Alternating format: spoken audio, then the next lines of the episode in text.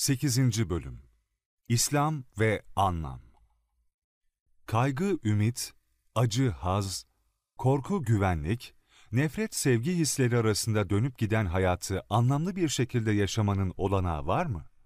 En önemli isteklerimizden biri anlamlı bir hayat yaşamak. En büyük korkularımızdan biri anlamsızlıktır. Varlığımızın ve yaptıklarımızın anlamlı olmasını yaratılışımız gereği isteriz. İç dünyasına kendisini kandırmadan her bakanın bu anlam arayışına tanıklık edeceği kanaatindeyim. Anlamlı olan boş yere değildir, değerlidir. Varlığımız anlamlıysa var olmaya değerdir. Yaptığımız anlamlıysa yapılmaya değerdir. Tuttuğumuz yön anlamlıysa bu yolda yürümeye değerdir. Bu bölümde İslam'ın içimizden gelen anlamla ilgili kaygılı ve korkulu hislere en güzel cevabı verip anlamı bulmanın huzur ve güvenini sunduğunu göstermeye çalışacağım. Madem Allah bizi anlamı isteyecek şekilde yaratmıştır ve madem İslam anlamla ilgili bu varoluşumuza içkin talebe en güzel şekilde cevap vermektedir, bu da İslam'ın Allah'tan olduğunun bir delili olarak öncekilere eklenmelidir. Varlığımıza içkin anlam arayışıyla ilgili kilidi açacak anahtar İslam'dır. Allah hem bu anahtarın hem kilidin ortak sahibi olarak içimizdeki anlam arayışıyla bizi anlam arayışının kilidini açacak İslam'a yöneltmektedir. Dikkat edin, anlamsızlıktan kurtulmak için Müslüman olalım demiyorum. Fakat Allah bizi anlama muhtaç yaratmış, İslamsa anlam arayışına tatmin edici cevap vermektedir. Demek ki Allah bizi anlam arayışı üzerinden İslam'a yöneltmektedir. Bu da İslam'ın Allah'ın uymamızı istediği din olduğuna bir delildir diyorum. Ne yaparsam hayatım anlamlı olur. Neden yaratıldım? Birçok işin içinde döner dururuz ve birçok zaman içinde olduğumuz kargaşa adeta zihnimizi uyuşturur ve gafletle dolu başımızı iki elimizin arasına alıp da kısa bir süre bile hayatımız üzerine düşünmeye vakit ayırmayız. Hayatımızın üzerine düşündüğümüzde ise gerçekten ne yaparsak anlamlı olacağı sorusu karşımıza çıkar. Ölüm korkusu, acı çekme korkusu gibi diğer bir korku da anlamsız bir hayat yaşama korkusudur.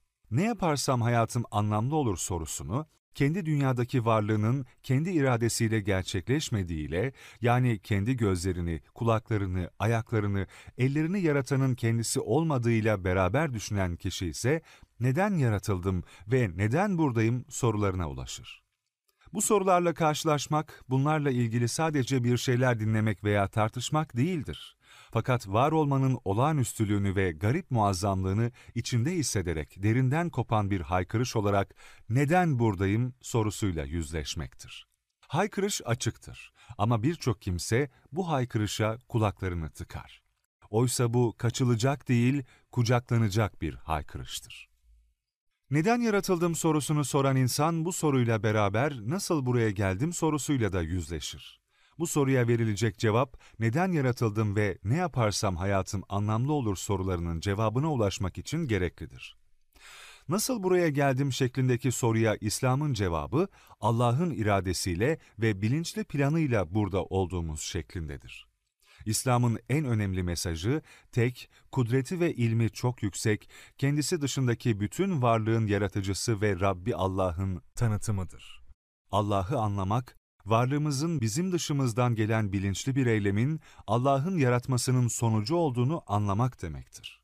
Allah'ın gerekli şekilde tanıtılması aynı zamanda nasıl buraya geldim sorusuna cevap verilmesi demektir.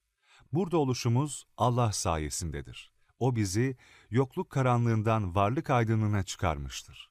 Zihnimizde, bedenimizde ve dış dünyada sahip olduklarımız, yakınlarımız, sevdiklerimiz hep O'nun sayesinde buradadırlar. Bu durum Allah'a karşı müthiş bir minnettarlık duymamızı gerektirir. Bizi yaratan olarak O, bizle ilgili bütün bilgilere ve bizi neden burada var ettiğinin bilgisine sahiptir. O, bize bilgisini açıklamadan neden yaratıldım ve ne yaparsam hayatım anlamlı olur sorularının cevabını bulamayız. Bunlar cevabı aynı sorulardır. Çünkü ancak yaratılış gayemize uygun yaşarsak hayatımız anlamlı olur. Allah'ın belirlediği yaratılış gayesiyle uyumsuz yaşayanın hayatının anlamlı olabileceği düşünülemez. Allah her birimize neden yaratıldığımızı teker teker açıklamadığına göre bunu ancak dinle açıklamış olması mümkündür. İslam nasıl buraya geldik sorusuna Allah'ı tanıtarak cevap vermekte ve neden yaratıldım sorusunun cevabının Allah'ta olduğunun dersini vermektedir. Allah'tan bir mesaj olan İslam ayrıca bu sorunun cevabını da içermektedir. İslam'a inanmak iki görüşü dışlamak demektir. İlk olarak buradaki varlığımızın tesadüflerin eseri olamayacağı anlaşılarak varlığımızın anlamsız olduğu görüşü dışlanır. Eğer buradaki varlığımız tesadüfen olmuşsa bu objektif anlamın yani gerçek anlamın olmadığı, dünya sahnesinde bir anlama bağlı olmadan rastgele var olmamız demektir. Var olmamız baştan bir anlama bağlı olarak gerçekleşmemişse, biz ona ne kadar anlam yüklemeye çalışırsak çalışalım, anlamsız şekilde var olduğumuz gerçeğini değiştirmemiz, yani objektif anlamı inşa etmemiz mümkün değildir. İslam'ın verdiği dersle varoluşunun tesadüfen olmadığını anlayan, anlamsızlık karanlığında ümitsizce kalmak demek olan bu görüşü dışlar. İkincisi, İslam'la dünya sahnesinde neden var olduğumuz sorusuna, Allah'ın vereceği cevap olmaksızın ulaşmaya çalışan alternatifler dışlanır. Allah'ın bizi yaratmasını birçok olgudan biriymiş gibi görerek bir kenara bırakmak ve anlamı Allah'la bağlantısız şekilde oluşturmak mümkün değildir. Allah'ın varlığı birçok olgudan sadece biri değildir fakat her şeyi kökeninden değiştirecek bir hakikattir. Geriye kalan tüm olguların toplamı bile Allah'ın varlığına kıyasla önemsizdir. Çünkü Allah'ın yarattığı tüm varlıkların toplamı bile Allah'a kıyasla önemsizdir. Ayrıca Allah'ın bildirdiği bir cevap olmaksızın neden yaratıldım sorusunun cevabını bulmak mümkün gözükmemektedir. Bu sorunun cevabı ancak Allah'ın bir din aracılığıyla bildirmesiyle bulunabilir, tarihsel süreç incelendiğinde insanların bu sorunun cevabını öğrenmesi için tek alternatifin din olduğu gözükmektedir. Ya Allah din aracılığıyla anlam arayışında olup da neden yaratıldım diye soranlara cevap vermiştir ya da insanları anlam arayacak ve neden yaratıldım diye soracak yaratışta var etmiş ve cevaptan insanları mahrum bırakmıştır. Bu ikinci alternatif, Allah'ın insanlara susama hissi verip de hiç suya ulaşma imkanı vermemiş olması kadar imkansızdır. Kısacası insanı anlamı arayan canlı olarak yaratan Allah, aynı zamanda insan ancak bir din aracılığıyla kendisiyle ilişki kuruyorsa cevabı bulacağı bir dünya ortamı yaratmıştır. Bu dünya ortamında İslam, anlamla ilgili bu arayışa en güzel şekilde cevap vermektedir. İslam'a göre insan, Allah'la ilişki kurmak için dünya sahnesinde yaratılmıştır. Kulluk, insanın Allah'la ilişkisini belirten bir Kur'an kavramıdır. Zariyat suresi 56. ayette insanların kulluk için yaratıldığı ifade edilmektedir. Bu ilişki ibadetleri de kapsamakla beraber ibadetlere indirgenemez. Kulluk Allah'la insanın tüm ilişkilerini kapsayan bir kavramdır. En önemli olan Allah tarafından yaratılan insan için Allah'la ilişkide olmaktan daha önemli bir şey olamaz. Bu ilişkinin nasıl olmasının gerektiği de İslam'da detaylarıyla bildirilmiştir. Anlam, bizim zihnimizin uydurduğu sübjektif bir ilizyonun peşinde olmak değildir. Fakat her şeyimizi yaratmış olan ve derinden minnettarlık duymamız gereken yaratıcımızın tayin ettiği şekilde onunla gerekli şekilde ilişkide olarak yaşamaktır. Bu, hayatın gerçek bir anlama sahip olmasının yegane imkanıdır. İslam'la hayatın anlamlı olarak yaşanabileceği bir imkan sunulmaktadır. Nereye gidiyorum? KPC avcılığı Karizma, para, cinsellik avcılığı Neden buradayım ve nasıl buraya geldim soruları, içimizden kopan aykırışlar olarak yükselse de birçok kişi bu sorulardan kaçmayı becerir. Fakat neden buraya geldiysem geldim, işte buradayım, keyfime bakayım, bunları düşünmeye gerek yok diyerek, nasıl ve neden burada olduğuyla ilgili bir sorgulamadan kaçmayı becerebilen birçok kişi için bile, nereye gidiyorum sorusundan saklanmak çok daha zordur. İnsan zihninin çok uzun bir gelecekle irtibat kuracak şekilde yaratılmış olması, kaçınılmaz olarak nereye gidiyorum diye sordurur. Sürekli dünyadan birilerinin eksildiğini görmemiz, bazen en sevdiklerimizi kaybederek tattığımız acı, artan yaşımızdan aynadaki görüntümüze kadar birçok işaret, ufuktaki ölüme doğru hayat aracında çok hızla yol aldığımızı hatırlatır.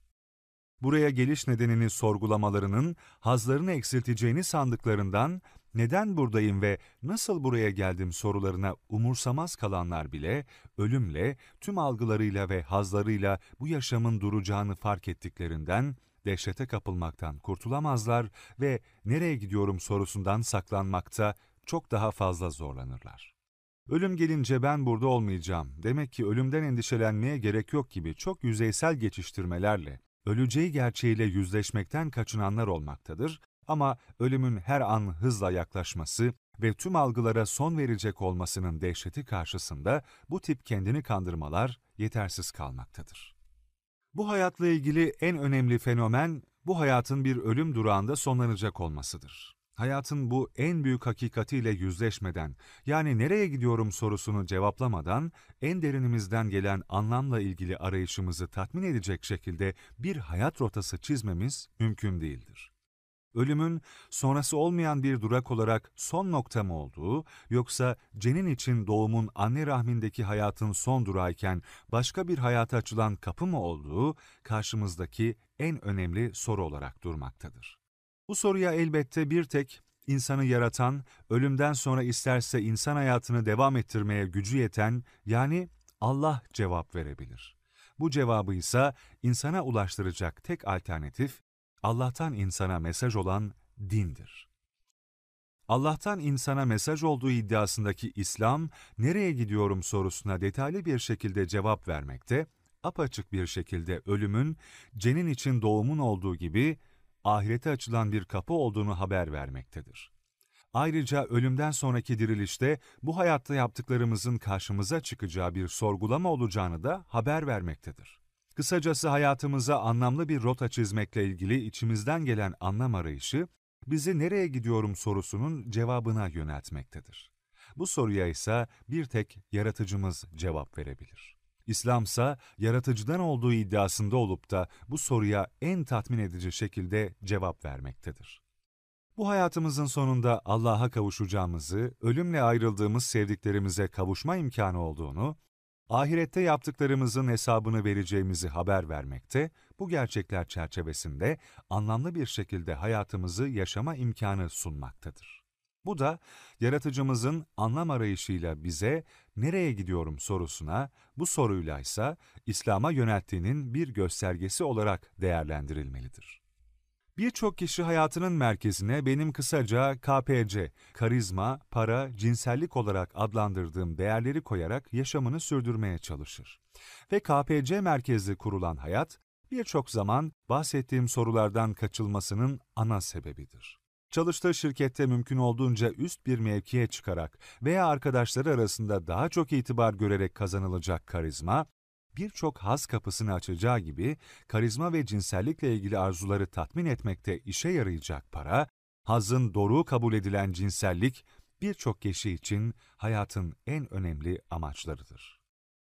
KPC'nin peşinde hayat ideali çizmek, tarihin hemen her döneminde vardı. Nitekim Kur'an'da Furkan suresi 43. ayette hevasını ilah edineni gördün mü diye bu kişilere dikkat çekilmektedir. Burada ilah denildiğinde dikkat çekilen, yani Allah'ın önüne geçirilen veya yerine konulan hevanın KPC olduğu rahatlıkla söylenebilir.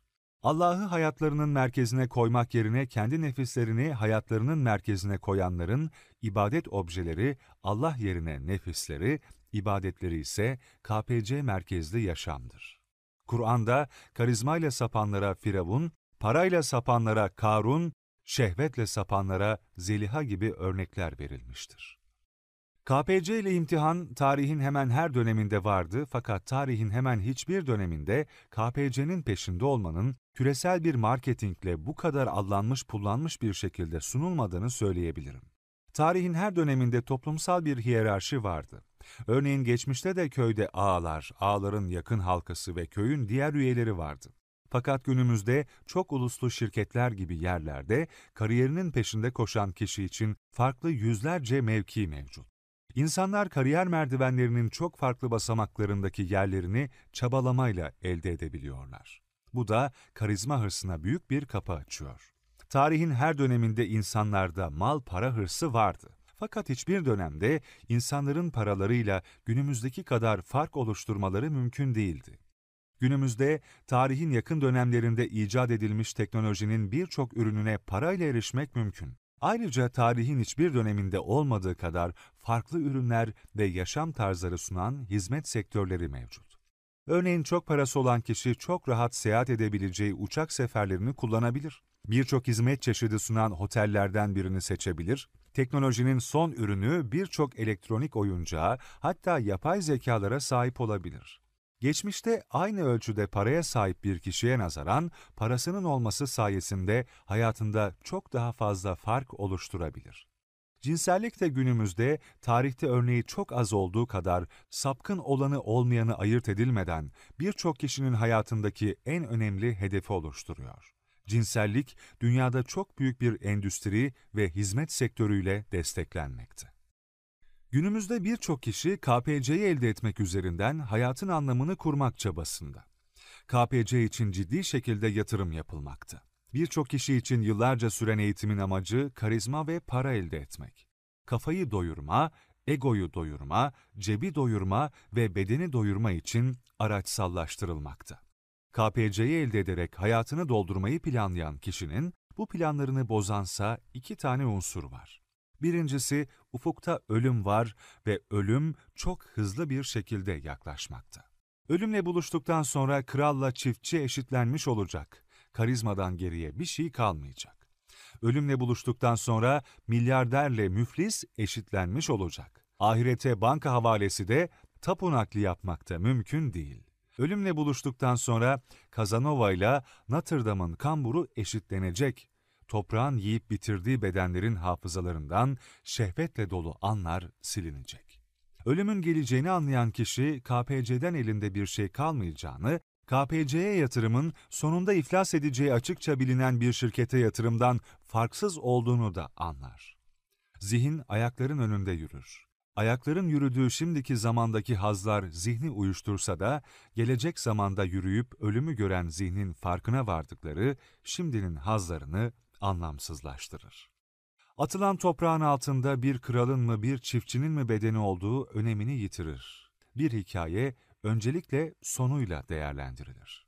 Ölüm, bu dünyadaki hayatla sınırlı bakıldığında bir insanla bir koyunu, bir sineği, bir pireyi eşitler. Modern dönemde haham, rahip ve imamların yerine geçirilmeye çalışılan psikiyatrlar ve psikologlar da ölümün ve anlam sorununun karşısındaki çaresizliğe, Allah'la irtibat kurdurmadan çözüm bulamaz.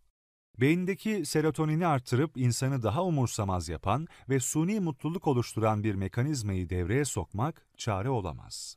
KPC'yi hayatının merkezine koyan kişi için ölümle ilgili tek sorun, ölümün KPC ile gelecek hazları yok edecek olması değildir. İkinci sorun, ölümün kısa bir ömürdeki vakti ve tüm imkanları KPC elde etmeye adayarak ve KPC'yi hayatın merkezine koyarak yaşanacak bir hayatın anlamlı olamayacağını da göstermesidir. Modernleşme ve küreselleşme süreçlerinin yaşandığı günümüzde dini mesajlara kulaklarını ve gözlerini kapatarak KPC'nin ardına düşen kişileri bekleyen en büyük sorunlardan biri anlam sorunudur. Anlamsız yaşama korkusu, acı çekme ve ölüm korkusu gibi bir korku çeşididir. KPC avcısının tüm hedeflerini ölüm ve anlamsızlık boşa çıkarmaktadır. Bu yüzden KPC avcısı, insan fıtratının gereği olarak gelen sorulardan gafletle kaçmaya çalışır. Neden buradayım ve nereye gidiyorum sorularına karşı sağır ve kör olmak, KPC'yi hayatın merkezinde tutmak için elzemdir. Modern insan hayatta her fikre açık olmak lazım ve insan kendisini kandırmamalı gibi birçok sözü slogan olarak söyler. Ama neden buradayım ve nereye gidiyorum gibi hayatla ilgili en temel sorularla yüzleşmekten kaçar. Sorulması gerekli en önemli sorulardan kendini saklar. Bu soruların cevabının KPC'yi hayatın merkezinden atacağından endişe ederek kendini kandırır. KPC'nin gürültüsü, hayatın bir müzik olduğunun görülmesini engeller. Bahsedilen sorularla yüzleşmeden kaçanların çoğu, adeta suni bir cehennem olduğunu, bu yüzleşmeden kaçarak geçici hazların cennetini yaşayacaklarını düşünürler. İslamsa cennetin gerçek varlığına dikkat çeker ve bu yüzleşmeden kaçmanın gerçek cennet olanağını gerçek cehenneme çevirebileceği tehlikesine karşı uyarır. Nereye gidiyorum sorusuyla yüzleşmek, KPC ile hayata sahte anlam verme ile ilgili çabayı yıkar. Bu sorunun cevabı eğer ölümle aşılmayacak bir karanlığa gittiğimiz ve hem bizim hem en sevdiklerimizin bir daha o karanlıktan çıkmasının mümkün olmadığıysa ne yaparsak yapalım hayatımızı anlamlı bir şekilde yaşamamız mümkün değildir. Fakat eğer ölüm ahirete açılan bir kapıysa hem kendimiz hem sevdiklerimiz için bir ümit vardır. Bu ise bizi yaratanın burada bizi yarattığı gibi ölümden sonra yaratmayı devam ettirmesine bağlıdır. Bunu bilmeden, bunun bilgisini edinmek için Allah'la irtibat kurmadan bu hayatı anlamlı bir şekilde yaşamak mümkün değildir.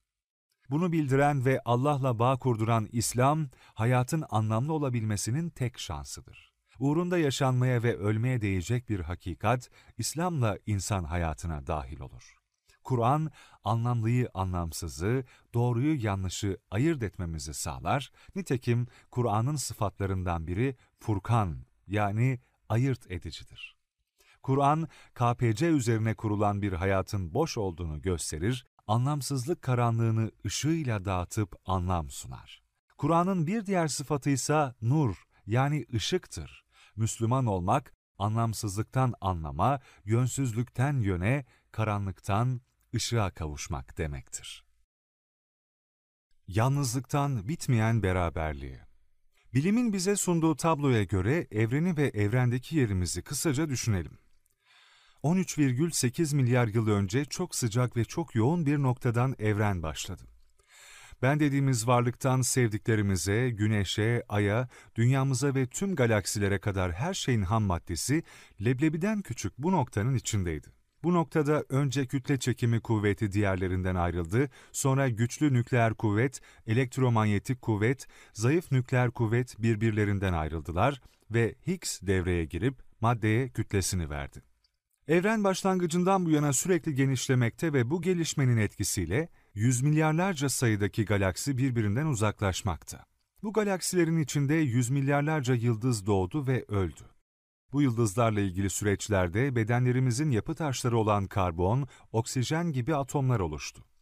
Bu yıldızların ölümüyle bu atomlar uzaya saçıldı. Güneş sistemimizde önceki yıldızların mezarları üzerinde kurulurken içinde bu atomları ihtiva etti. Eğer bedenimizin nasıl oluştuğunun hikayesini anlatmamız gerekse, bahsedilen bu süreçlerin hepsini dile getirmemiz gerekir. Bunlardan ve saymadığımız daha birçok kritik süreçten sadece birini bile eksiltmemiz, bedenimizi oluşturan unsurların oluşamamasına sebep olurdu. Bizim şahsi hikayemizi ise babamızın spermiyle annemizin yumurtasının buluşmasıyla başlatabiliriz. Annemizin karnında şefkatli kısa bir dönemden sonra gözümüzü dünyaya açıyoruz.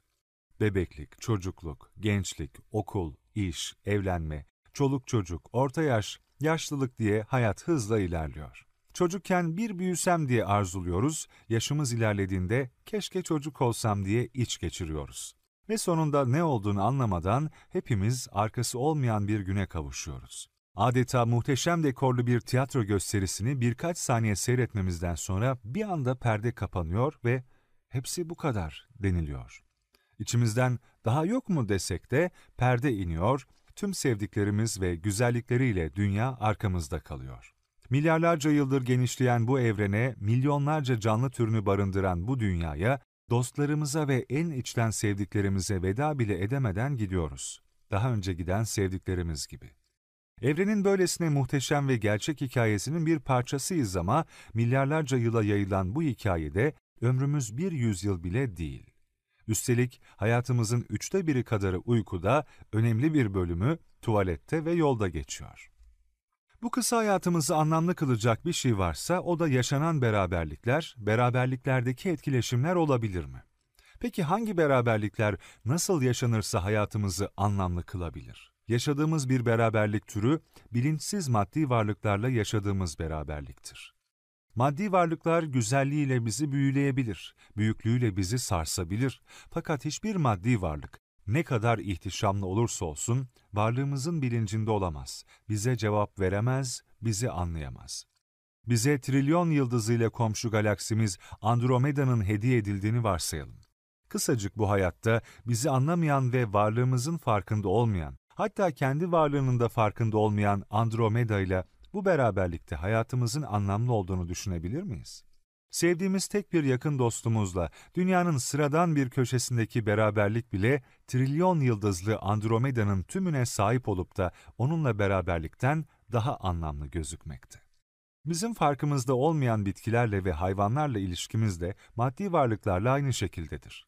Varlığımızın farkında olan, bizi anlayan bir dostumuzla, akrabamızla, anne babamızla, eşimizle, çocuğumuzla beraberlik ve ilişkinin maddi varlıklarla ilişkiden çok daha nitelikli olduğu, hayatımıza ciddi katkıları bulunduğu rahatlıkla söylenebilir.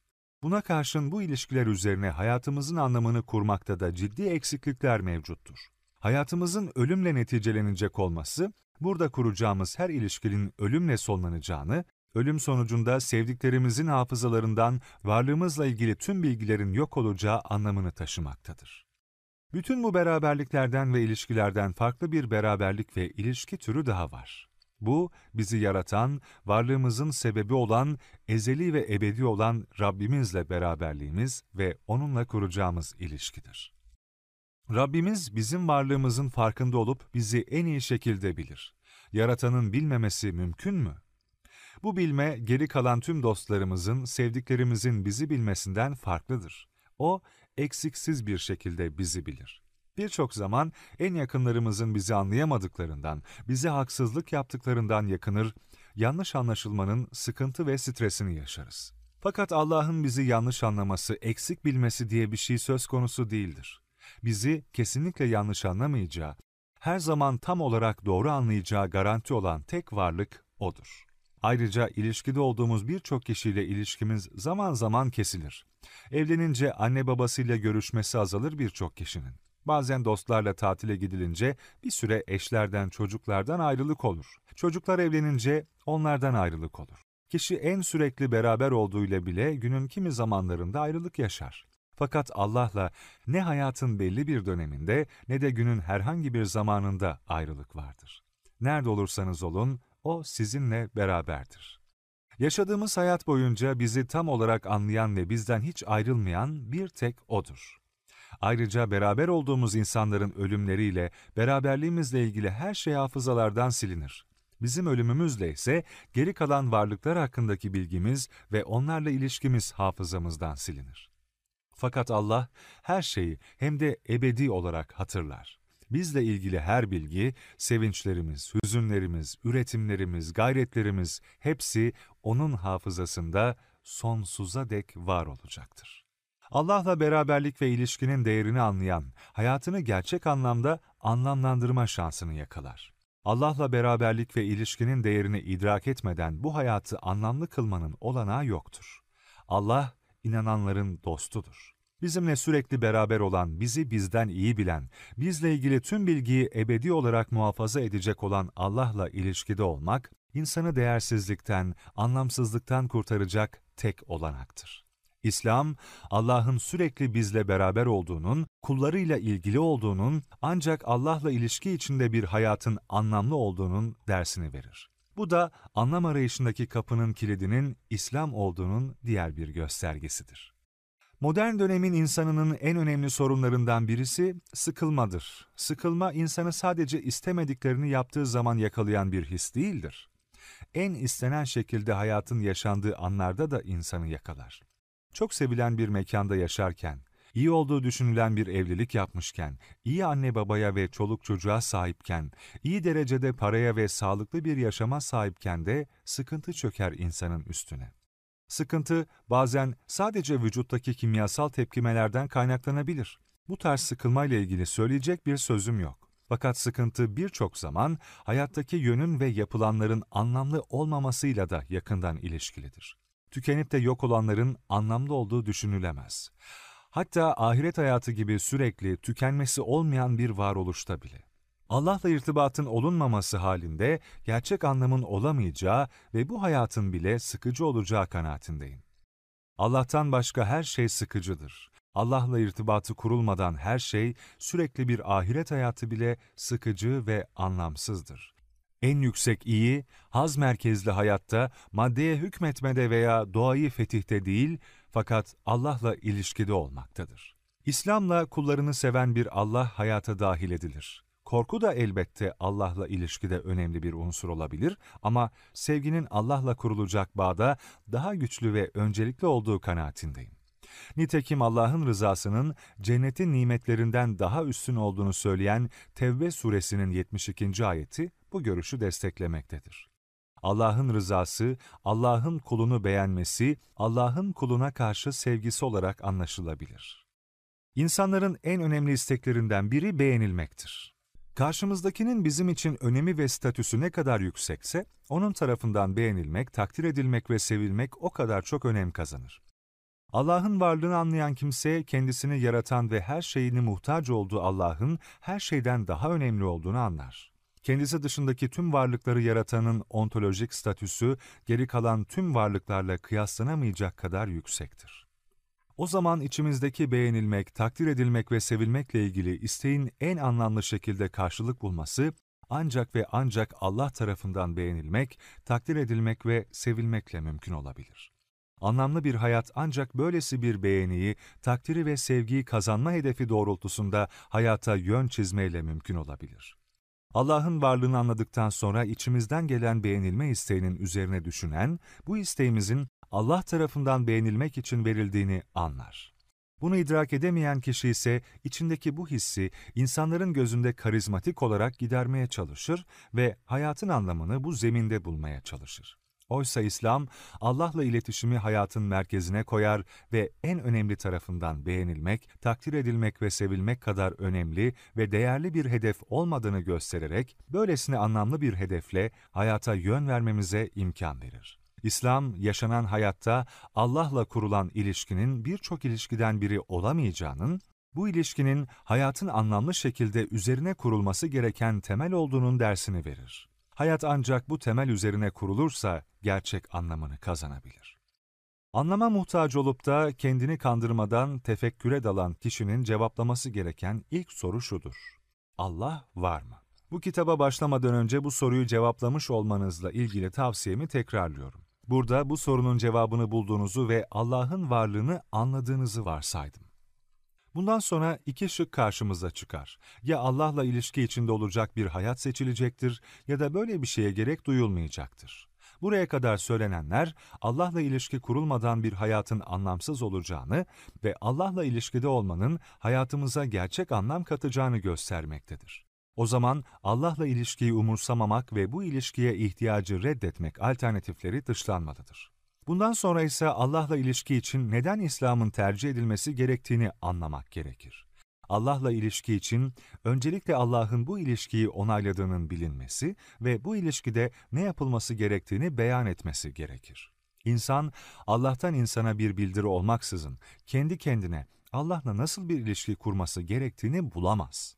Öyleyse Allah'la ilişkiyi kurduracak sistem, Allah'tan insana bir mesaj olmalıdır. Dünya sahnesine baktığımızda hem Allah'tan insana bir mesaj olduğu iddiasında, hem insanın Allah'la ilişkisini nasıl kuracağını gerekli şekilde gösteren, hem tarihte ciddi bir etkisi olan İslam dışında bir alternatif olmadığını rahatlıkla söyleyebilirim. Bu uçsuz bucaksız evrende terk edilmediğimizi, Allah'ın bize karşı ilgi ve merhametini bildiren İslam, içimizdeki anlam arayışının karşılığını içinde barındırmaktadır. Bundan daha değerli bir müjde ne olabilir? Nitekim müjde, Kur'an'da geçen, Kur'an'ı tanımlayan sıfatlardan birisidir. Kısacası İslam, anlama muhtaç yaratılmış insana, dünya sahnesinde anlamı bulması için verilmiş şanstır. İslam'ın verdiği perspektif bu dünyayı küçültmez. Aksine bu perspektif, dünyanın değerinin gerçek anlamda büyük olduğunu anlamanın yegane şansıdır. Bu perspektif, dünyanın Allah'ın sanatı olduğunu ve Allah'la kuracağımız ilişkinin sahnesi olduğunu göstererek anlamını büyütür. Allah'tan dinden bana ne diyenler. İslam, KPC avcıları arasında çok yaygın olan bir tavrı dışlar. Bu yaklaşımın sahipleri açık kelimelerle bu şekilde ifade etmeseler de lisanı halleriyle Allah'tan dinden bana ne demektedirler. Bunların bir kısmının sorulduğunda Allah'a inandığını, Müslüman olduğunu ifade ettiğini de duyabilirsiniz. Bununla beraber zihin ve eylem dünyalarında Allah'a dine hiç yer vermeyen böylesi bir yaklaşım oldukça yaygındır. Bu tarz yaklaşıma kendi çevremizde sıkça tanık olmamızın yanında anketlerde de Allah'a dine inandığını beyan edenlerin önemli bir bölümünün Allah ve dinin hayatlarında bir önemi olmadığını beyan ettikleri görülmektedir. İslam, Allah'tan ve Allah'la irtibat anlamına gelen dinden daha önemli bir şey olamayacağını, tüm varlığın toplamının bile Allah'ın yanında önemsiz olacağını zihinlere kazımaktadır. Kur'an'ın sıfatlarından biri olan zikir, Kur'an'ın en önemli konularda öğüt hatırlatıcı olduğunu ifade eder. İnsanların hayatın merkezine en önemli olanı yani Allah'ı koymalarını sağlayan tarih sahnesindeki rolü de bu husustaki öğüt ve hatırlatıcılığı da Kur'an'ın, İslam'ın önemini göstermektedir. Allah'a dine hayatında yer vermeyen insanın durumu uçsuz bucaksız bir çöldeki karanlık ve derin bir kuyuda kalmış da çıkış şansı hiç olmayan birinin durumuna benzer. Ölüm durağıyla tüm güzellikleriyle hayattan ve sevdiklerinden sonsuza dek ayrılacağını düşünenlerin çaresizliği ve zifiri karanlığı, hiç şüphesiz ıpıssız bir çölde kuyuda kalmış adamın durumundan çok daha korkunçtur. Kur'an'ın bir sıfatı Hablullah'tır, yani Allah'ın ipidir. Kur'an, adeta o çöldeki kuyudaki zor durumda olan kişiye uzanan iptir. Çöldeki kuyuda bahsedilen durumda kalan kişinin bu durumdayken çekirdek çıtlatıp da türkü söylemekle meşgul olması ne kadar mantıklıdır? Allah'ın varlığını inkara karşı gerekli cevap verilebilir. Daha önce atıf yapmaya çalıştığım kitaplarımda bunu gerçekleştirmeye çalıştım. İslam'ın Allah'ın gönderdiği din olduğunu reddedenlere gerekli kanıtlar sunulabilir. Bu kitapta ise bunu gerçekleştirmeye çalışmaktayım. Fakat İslam'ın Allah'ın gönderdiği din olduğu anlaşıldıktan sonra İslam'ın önemsiz olduğu veya hayattaki birçok olgudan biri olduğu, geniş hayat alanındaki ufak bir oda olduğu düşünülemez. Onun her şeyden önemli olduğunu anlamak için detaylandırılmış bir argümana ihtiyaç yoktur. KPC gibi hedeflerden bir an için kendini soyutlayıp, kendi kendini kandırmadan ufak bir tefekkür süreci bile bunu idrak etmeye yeterli olacaktır. Ümitsiz bir şekilde çöldeki derin kuyuda kalmış kişinin önündeki iple ilgilenmemesi akla aykırıdır. Tek kurtuluş yolu olarak gözüken o ipe karşı çekirdek ve türkü tercihinden dolayı ilgisiz kalmak düşünülemez. Hele hele o ipin bu kuyudan kurtuluş yolu olduğunu bilip, sonra da bu ipi çekirdek ve türkü yüzünden önemsememek herhalde en üst seviyedeki bir basiretsizliktir. Modernitenin tuzağına düşmüş Müslümanların önemli bir bölümü, geniş hayat alanından izole, küçük bir odaya kilitlenmiş bir İslam tasavvuru geliştirseler de, Kur'an'ın anlattığı İslam, bu Müslümanların anladığından çok farklı bir İslam'dır. Bu basiretsizliğin sebebi olan uyuşturucuysa, KPC avcılığıdır. KPC'yi hayatın merkezine oturtma sadece ateistlere, kapitalistlere, deistlere mahsus değildir. Kendisini Müslüman olarak niteleyenlerde de bu hastalık yaygındır. İslam ya doğrudur ya yanlıştır. Doğruysa en büyük hakikattir, bizi ve her şeyi yaratanla ilişkide olmanın şansıdır. Doğruysa bu kadar önemli olacak olan ve milyarların hayatını şekillendiren İslam eğer yalansa, o zaman da elbette en büyük yalandır. Allah adına söylenen yalandan daha büyüğü olabilir mi? Fakat İslam hiçbir durumda asla sıradan olamaz. Asla onun mesajına kulak tıkamak, onu değerlendirmemek mümkün değildir. Ona karşı ilgisiz olmak, bahsedilen kuyudaki adamın ipe ilgisizliği kadar, hatta ondan daha büyük bir basiretsizliktir. Kuyudaki ip, bu kısa hayatın bir dönemini kurtarabilir, İslamsa ebedi hayatı kurtarabilir. Bir de şöyle bir örnek düşünün. Bir gün evinizden iki dakika yürüme mesafesinde olan iş yerinize gittiniz ve orada tavla oynuyorsunuz. Bu sırada evinizdeki komşunuz sizi telefonla arıyor ve evinizde ciddi bir yangın başladığını söylüyor. Evinizde küçük çocuklarınızı uyur bırakmıştınız. Ayrıca çok değerli mallarınız da var evde. Evi anahtarla açmazsanız çocuklarınızın ölebileceğini, mallarınızın gideceğini düşünüyorsunuz. Bunun yanında eve gidip evdeki çok kaliteli yangın söndürme sistemini çalıştırıp ve çocukları dışarı çıkarıp bu felaketi atlatabilirsiniz. Fakat bir anda komşunuzun yalan söyleme ihtimali aklınıza geliyor. Bu durumda ne yapardınız? Herhalde şöyle bir değerlendirmeyi yapmak yerinde olacaktır. Eğer yangın varsa bu durumda eve giderseniz çocukları ve malları kurtarmak gibi müthiş bir kazanç olacak. Eğer eve gitmezseniz mallarınızı ve çocuklarınızı kaybetmeniz gibi büyük bir felaket olacak. Eğer yangın yoksa bu durumda eve giderseniz sevdiğiniz tavla oyunundan kısa bir süre mahrum kalacaksınız. Eğer eve gitmezseniz tavla oyununuza ara vermeden devam edeceksiniz. Bu durumda yangının olma ihtimalinde harekete geçmemenin büyük kaybını düşünen her mantıklı kişi harekete geçecek ve tavla oyununa kısa bir süre ara vermekte tereddüt etmeyecektir. Bizim içinde olduğumuz durumu buna benzetebiliriz. Ölümün bizi ve sevdiklerimizi yok edecek olması o yangından çok daha büyük bir felakettir. İslam, o yangından kurtulmanın imkanı, KPC, o yangından kurtulmak için bizi harekete geçmekten alıkoyan tavla oyunudur.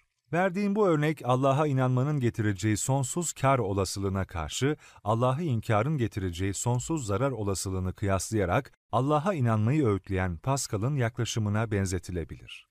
Din felsefesi literatüründe Pascal'ın bahsi olarak bilinen bu yaklaşımın benzerini İslam düşüncesi içerisinde Hazreti Ali ifade etmiştir. Allah'ın varlığı ile ilgili delillerin önemine inanan ve bu konuda kitap yazan biri olarak buna benzer bir yaklaşımı hiçbir zaman Allah'ın varlığının bir delili gibi kitaplarıma dahil etmedim. Ateistlere yönelik bu tip yaklaşımları kullanmasam da yukarıda verdiğim hayali örneklerin iki sınıf için önemli mesajlar içerdiği kanaatindeyim. Birincisi, Allah'a, İslam'a karşı bilinemezci bir tavır benimseyenlere mesajdır. Bu kesime, önceki örnekte olduğu gibi, ev yanıyor, az vaktin var, bir an önce bir karar vermen lazım. Bu önemli mesaja kulağını tıkayamazsın, bir an önce değerlendirmeni yapıp karar vermen lazım, sonra çok geç olur diyen mesajdır. İkincisi, Allah'a, İslam'a inandığını beyan edip de Allah'a, İslam'a hayatında gereken önemi vermeyenlere mesajdır. Bu kesime önceki örnekte olduğu gibi Ev yanıyor ve bu yangını durdurma imkanı olduğunu biliyorsun. Bunu bilirken tavla oynayarak evin yanmasına, çocuklarının ve mallarının kül olmasına göz yumman en üst seviyede bir basiretsizliktir diyen mesajdır. Kısacası Kur'an'ın içeriği hayatın merkezine, hayatın merkezine konulması gerekli olanı koyar. Kur'an, İslam'ın mesajına karşı duyarsız kalınamayacağını, asla Allah'tan dinden bana ne denemeyeceğini ders veren zikir olarak hayatları Allah merkezli şekillendirir. Hayatın uyduruk hedeflerin peşinde geçmemesi gerektiğinin, hayatın olabilecek en anlamlı şekilde Allah'la irtibatla geçmesi gerektiğinin dersini verir. İslam'ın hayatın merkezinde olmaya ne layıksa onu koyması da, neden Müslümanım sorusuna vereceğim cevaplardan birisidir. Anlam, iyi, doğru ve güzelin birlikteliği. Anlam da, iyi de, doğru da, güzel de bizi çeker. Nereye? Niye? Hiç şüphesiz yaratılışımız gereği bunların dördünü de arzularız. Yaptığımız bir eylemin anlamlı olması, onun yapılmaya değer olması demektir. İyi olması, onun gerekli ahlaki yapıya uygun olması, kötülükten uzak olması demektir.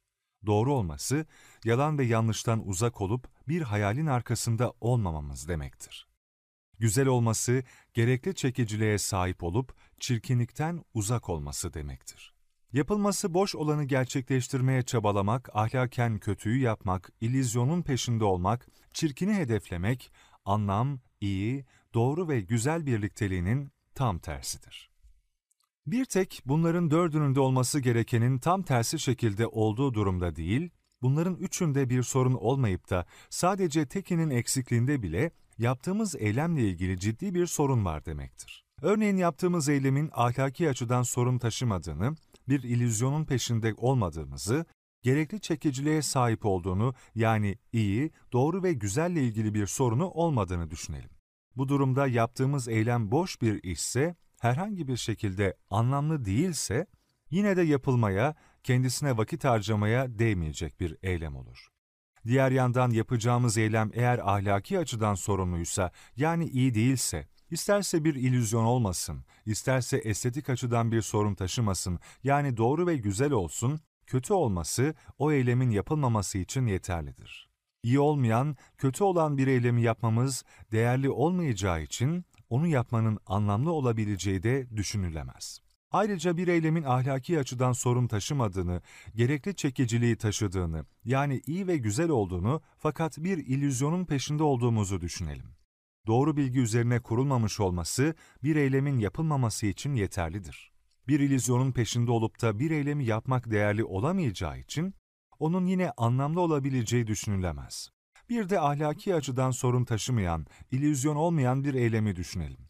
Yani bir an için bu eylemin iyi ve doğru olduğunu fakat çirkin ve itici olduğunu düşünelim.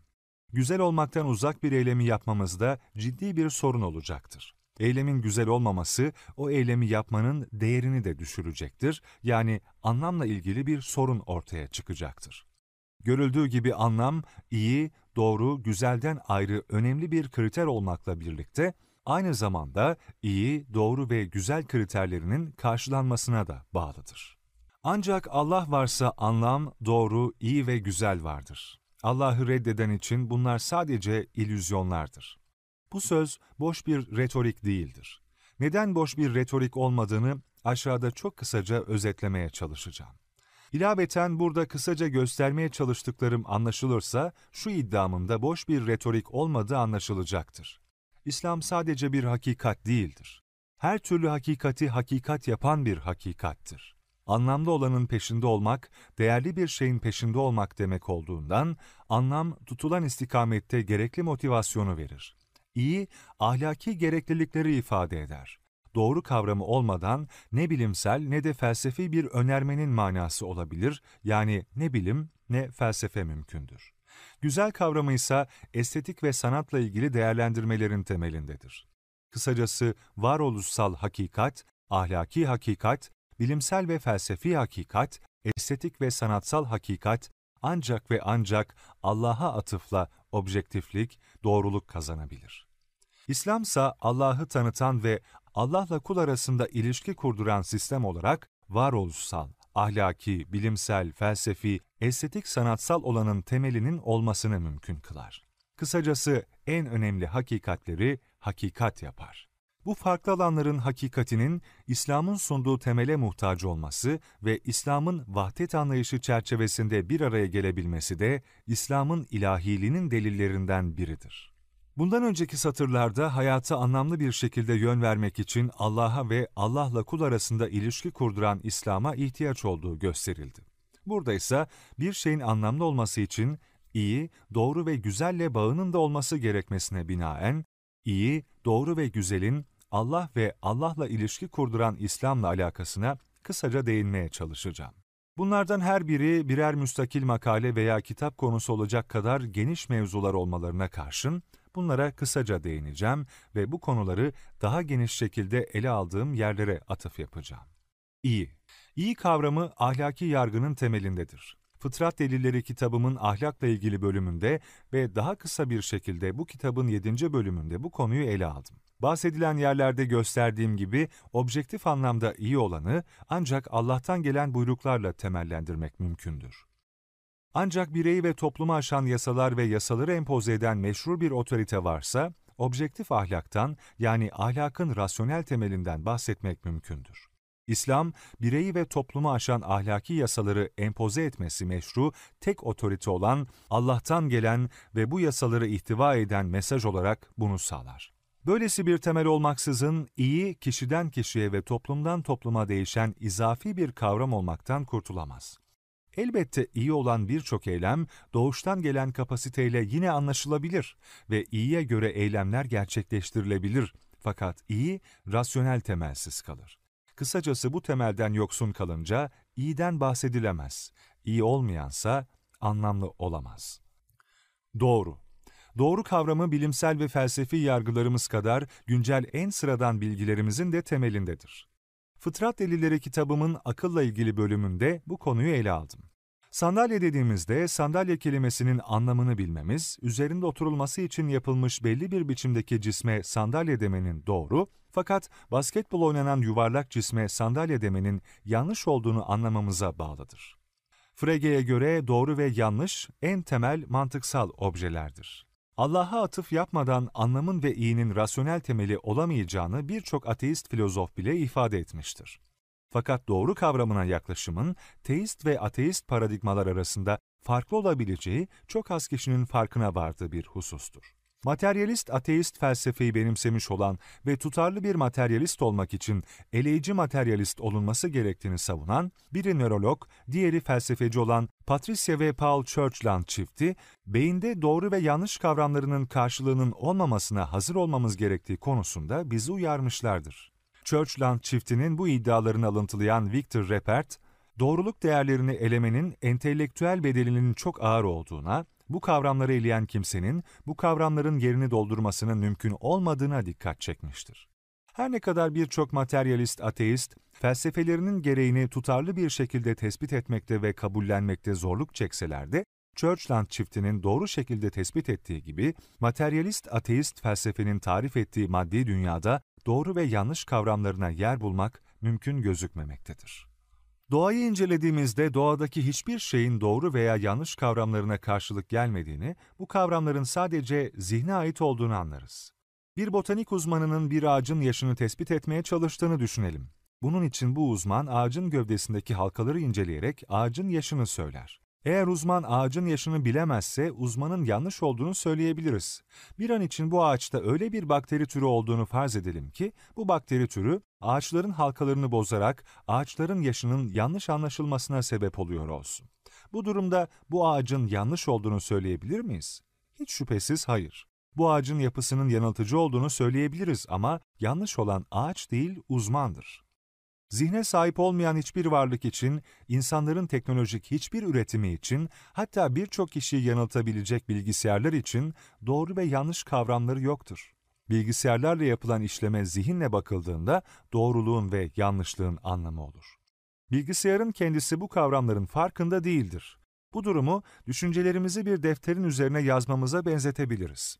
Bir zihinle defterdekilere bakılmadığı müddetçe fiziksel olarak defterin üzerindeki yazılar sadece mürekkep dağılımlarından ibarettir. Zihinle bu cümleler değerlendirildiğinde ancak doğru ve yanlış kavramları anlamlı olur. Defterin kendisi için doğruluğun ve yanlışlığın anlamı yoktur. Nöronlarla oluşan biyokimyasal bir yapının doğru veya yanlış olduğundan bahsedilemez. Materyalist ateist bir bilim adamı olan Francis Crick gibi zihni sadece ve sadece nöron paketleri olarak gören bir materyalist ateist için, Churchlandlar gibi doğru ve yanlış kavramlarını bile inkar etmeye gidecek sağduyuya en aykırı bir yolu tercih etmek dışında bir yol gözükmemektedir. Postmodernistler içerisinde de Churchland çiftinden farklı yaklaşımlarla olsa da evrensel bir doğrunun olmadığını veya olsa da bilinemeyeceğini ifade edenler olmuştur. Bunların felsefi atalarından biri olan Nietzsche'de ahlaki iyinin bir temeli olmadığını savunmasının yanında doğrunun olmadığını da savunmuştur. Nietzsche bu durumda anlamın olamayacağını ve hiçliğin bunun sonucu olması gerektiğini tutarlı bir şekilde görmüştür. Burada ifade ettiğim görüşlerin çoğuna Nietzsche işitse katılırdı fakat Allah var olmadığı için yanıldığımı ifade ederdi. Doğru ve yanlış kavramları başka bir şey üzerinden anlaşılamayan temel kavramlardır ve maddeye indirgenip madde üzerinden anlaşılmaları mümkün gözükmemektedir.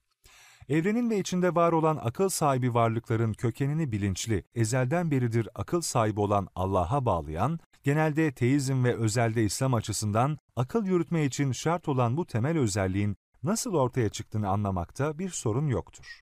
Zihin var olan ezeli unsurdur. İslam için zihne bağlı özellikleri maddeye indirgeyip açıklamak gibi bir zaruret mevcut değildir.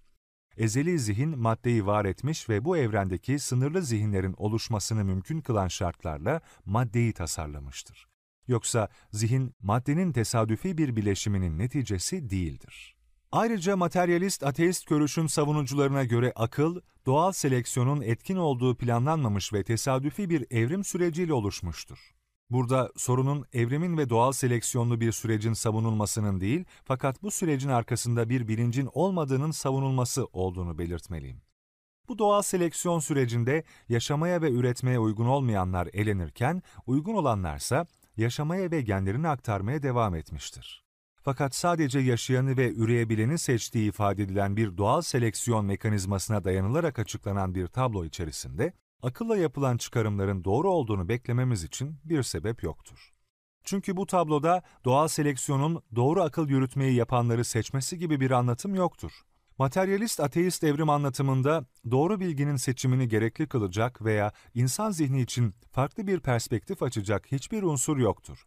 Doğal seleksiyon her canlı için doğru bilgiyi değil, yaşatan biyokimyasal yapıyı seçer. Akıl yürütme faaliyetinin planlanmamış ve tesadüfi bir doğal seleksiyon süreciyle oluştuğunu savunan bir materyalist ateist, akıl yürütme faaliyetinin güvenilirliğini savunamaz duruma gelecektir.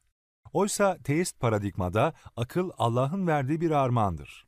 Akıl, Allah'ın kudret ve sanatının öğrenilmesi ve takdir edilmesi gibi amaçlarda gözetilerek verilmiştir. Bu paradigmada sınırlı bir şekilde olsa da aklın veriliş amacı belli doğrulara ulaşmasıdır. Eğer matematiksel işlemleri yapmak için üretilmiş bir hesap makinesinin yanında planlanmamış ve tesadüfi süreçlerle oluşmuş farklı matematiksel işlem yapma özelliği de kazanmış bir hesap makinesinin varlığından bahsedilse, hangisiyle yapacağınız işleme güvenirdiniz? Materyalist ateist görüşle teizm arasında değerlendirmeleri yapan akıldır. Aklın güvenilirliğini sarsan bir görüşü savunanlarınsa, akılla materyalist ateizmin doğru olduğu sonucuna vardıklarını söylemeleri bile mantıken sorunludur. Ezeli unsurun akıl sahibi Allah olduğu fikrini insanlara ulaştıran İslam, aklın Allah'ın verdiği bir nimet olduğunu ve doğru bilgiye ulaşmak için çalıştırılması gerektiğini insanlara öğretmektedir. Dünyadaki geniş kitleler üzerinde etkin olan dinler arasında İslam kadar aklı çalıştırma vurgusu yapan bir din yoktur. İslam, aklın temel kavramı doğrunun ilüzyon olmadığı bir paradigma sunar. Ancak Allah'la insanları buluşturan bir paradigmanın içinde doğru kavramından bahsedilebilir. Doğru kavramı olmadan anlamdan bahsedilemeyeceği için, doğrunun varlığı da anlamın yitirilmemesi için önemlidir. Güzel Güzel kavramı estetik ve sanatla ilgili yargılarımızın temelindedir. Neyin güzel, neyin çirkin olduğu ile ilgili birçok yargımızın toplumdan topluma değiştiği söylenebilir. İyi ile ilgili olduğundan çok daha fazla izafilik iddiası, güzellik alanındaki yargılarla ilişkilidir. Bir müzik parçasını bir toplum çok beğenirken diğeri hiç beğenmeyebiliyor. Fakat bir manolyayı, bir karanfili, bir sümbülü acaba güzel bulmayacak var mı? Veya masmavi bir denizi, veya bülbülün ötüşünü. Bunlardan çok daha önemlisi, güzelle ilgili yargılarında uzmanlaşamayan toplumlar bile güzel yargısını kullanmakta uzlaşırlar. Güzel olan her neyse, bir şeylerin güzel olduğu konusunda, güzel olmanın değerli, arzu edilir olduğu konusunda birbirleriyle hiç ilişkide olmayan kabileler bile hemfikirdir.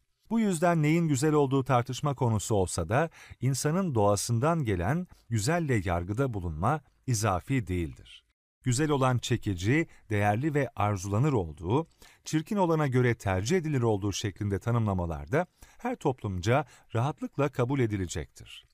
Güzeli meydana getirenin değerli olduğu, güzelin bir işaret levhası gibi kendisini ortaya çıkartanın değerli oluşunun tanığı olduğunda da farklı kültürlerin birçok üyesi uzlaşacaktır.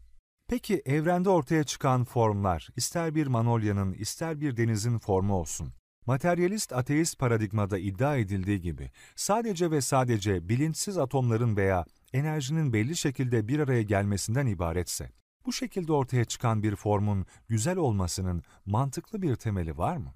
Atomların bir şekilde değil de diğer bir şekilde yan yana gelmesini değerli bulup da güzel olarak tanımlamak, bu paradigmada bir illüzyondan ibaret olmaz mı? Güzel ile algımızın dış şartları böyleyken, bu algıyı iç dünyamızda hissetmemizi sağlayan sadece vücudumuzda salgılanan bazı kimyasallarsa, o zaman karnımızın guruldaması gibi biyolojik bir hadiseden güzelle ilgili algımızın bir farkı var mı? Materyalist ateizmin ortaya koyduğu paradigma içerisinde bir şeyleri güzel olarak nitelendirip, değerli olduğunu düşünmeyle ilgili algının bir ilüzyona karşılık geldiği rahatlıkla söylenebilir. Bu paradigmada bilinçsiz atomların bir şekilde değil de diğer bir şekilde birleşmesini değerli bulup da güzel olarak nitelendirme ve karnımızın guruldamasını değil de güzel algımızı değerli olarak tanımlama, genlerimizin oynadığı bir oyundan ibaret görülecektir. İslam'ın sunduğu Allah merkezli varlık anlayışı ise güzel algımızı da illüzyon olmaktan kurtarır.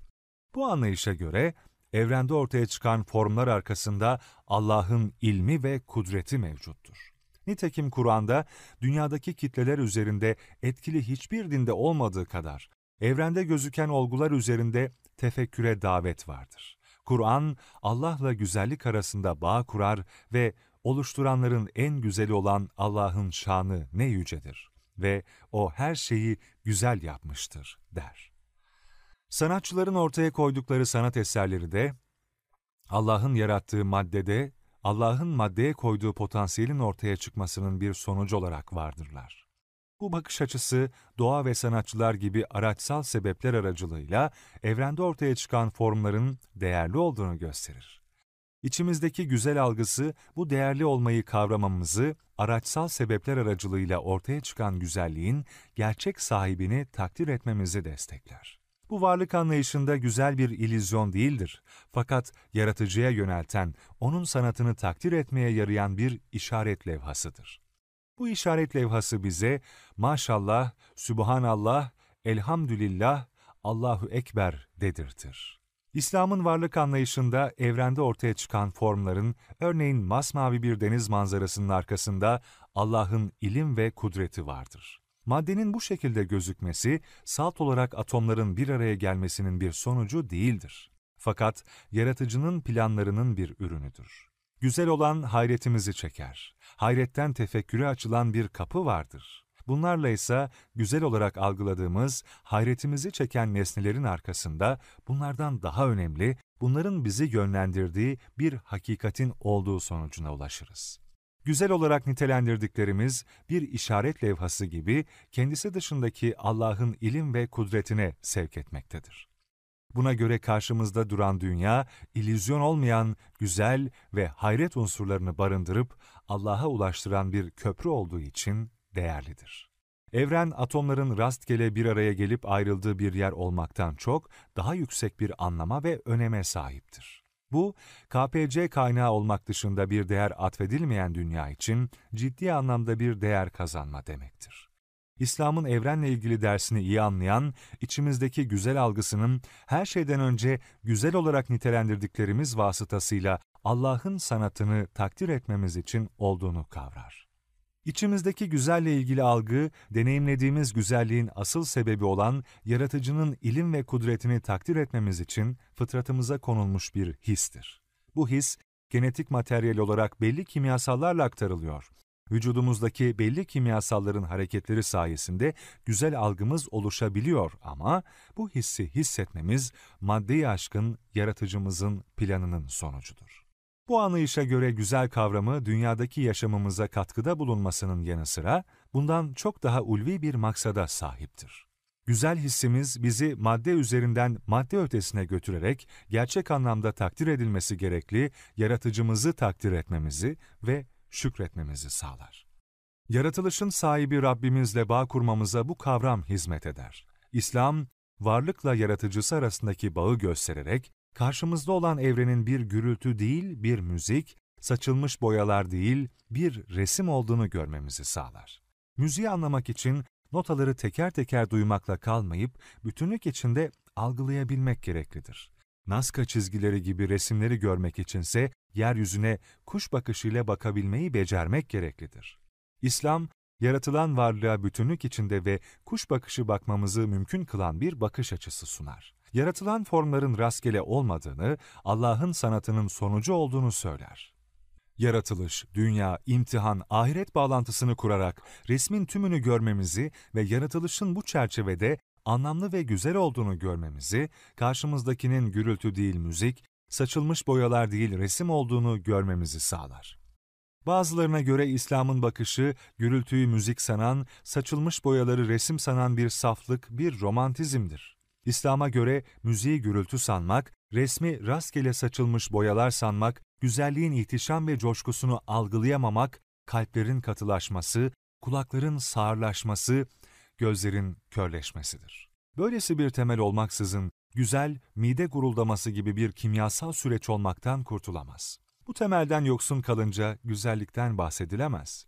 Güzellik olmayınca ise anlamda ciddi bir eksiklik olur. İslam, anlamın iyinin, doğrunun ve güzelin karşılığını bulmasını, bunların hepsinin bir arada temele sahip olmasını sağlar.